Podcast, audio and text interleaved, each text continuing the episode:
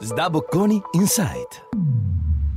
Bentrovati all'ascolto dei podcast di Sdabocconi Insight, lab di contenuti e cultura manageriale di Sdabocconi School of Management. Sono Paola Caiozzo, Senior SDA Lecturer di Leadership Organization and Human Resources e mi occupo di comportamento organizzativo e di vendite in questo podcast vi parlerò di quali sono i trend, le decisioni più urgenti delle direzioni commerciali in questo mondo completamente trasformato dopo due anni di pandemia, quello delle vendite. Infatti cercare di tenere il passo e adattarsi ai cambiamenti ha provocato innovazione, ma ha cambiato completamente le priorità e le strategie delle direzioni commerciali.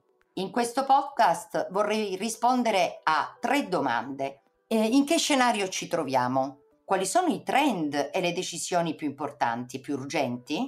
E quando si parla di skill gap, di che cosa si sta parlando e dove bisogna puntare il mirino? Gli ultimi due anni sono stati caratterizzati da, diciamo, quattro macro fenomeni.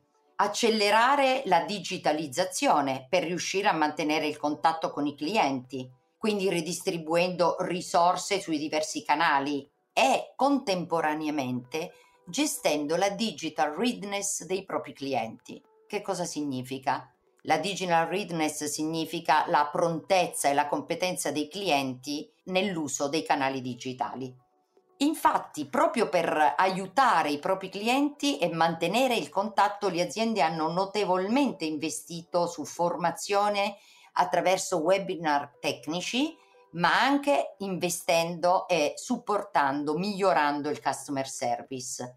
Hanno garantito riferimenti chiari ai propri clienti, non solo attraverso i canali tradizionali, ma anche su quelli digitali, per rassicurare, informare e tenere il passo. E ovviamente quello che si è notato è che tutti i processi decisionali si sono modificati, accelerati e la frequenza di contatto con i propri clienti è aumentata, anche se la durata dei contatti è diminuita.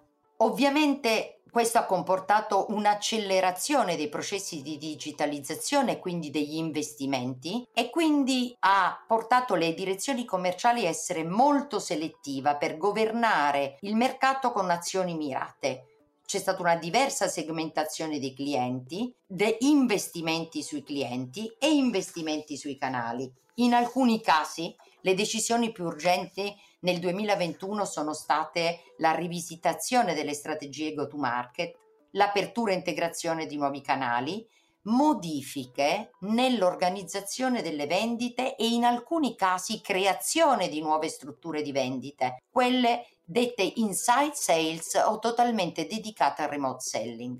Ovviamente tutto questo adattamento ha provocato innovazione e ha modificato pesantemente i processi di vendita, le attività dei ruoli commerciali e la nascita anche di nuovi ruoli e nuove competenze da presidiare. È proprio su quest'ultimo punto che mi voglio concentrare, lo sviluppo di nuove competenze. È proprio qui che si parla di skill gap, che è quel gap, quelle evidenze che si sono mostrate in relazione ai cambiamenti avvenuti nei due anni precedenti. Per skill gap si intende il portafoglio di competenze che servono all'attuazione delle stra- nuove strategie commerciali, alla digitalizzazione e ai cambiamenti del business. Come faccio a colmarlo? Ma due sono le strategie eh, prevalenti. Da un lato le acquisisco, cioè a, o attraverso assunzioni o attraverso affitto o attraverso contratti pro tempore. Ma ricerche dimostrano che il 53% dei C-level ritengono che bisogna investire sulle proprie persone e che il modo migliore per colmare lo skill gap non, non, solo di breve periodo ma per garantire lo sviluppo nel lungo periodo è proprio quello di investire sulle proprie persone.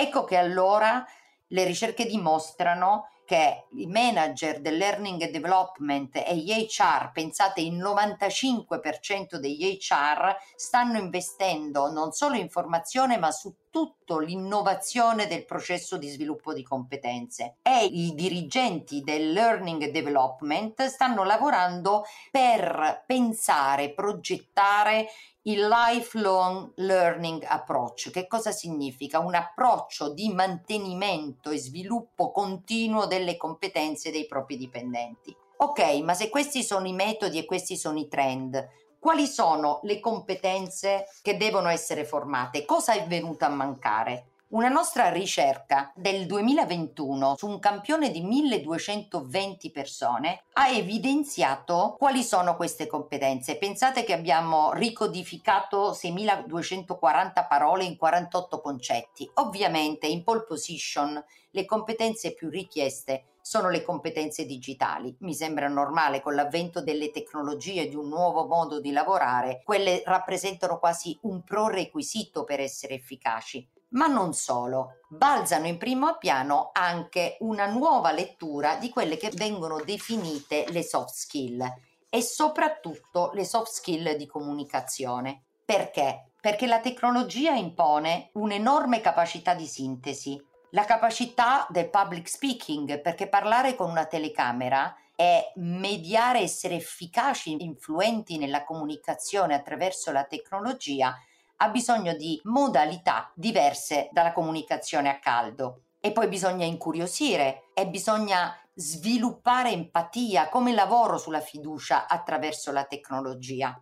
Ecco che queste al 58% del campione dicono essere le prioritarie, ma non solo, cambiano anche le hard skill. Le hard skill in modo particolare l'incubo di tutti i commerciali, tutti ce lo diciamo e mai nessuno lo fa, perché siamo abili comunicatori e molto bravi nella relazione a caldo. Ma quando la comunicazione è mediata dalla tecnologia, ecco che la capacità di preparazione diventa fondamentale, forse la capacità critica. Figuratevi che il 47% del campione lo evidenzia come la capacità principe tra le hard skill. Nulla può essere lasciato al caso. È un'altra cosa la capacità di pianificazione e soprattutto di organizzazione, il 27% del campione. Non si può pensare di essere efficaci in una relazione commerciale mediata dalla tecnologia se non mi sono preparato, non l'ho pianificata e non ho attivato un efficace confronto interno. Ecco che allora con questi cambiamenti non solo c'è un problema di competenza, ma ce n'è una sfida più grande, quella di rivedere alcuni processi interni. Io sono Paola Caiozzo, SDA Senior Lecturer di SDA Bocconi e vi ringrazio per l'ascolto e vi do appuntamento per il prossimo podcast della SDA Bocconi Insight.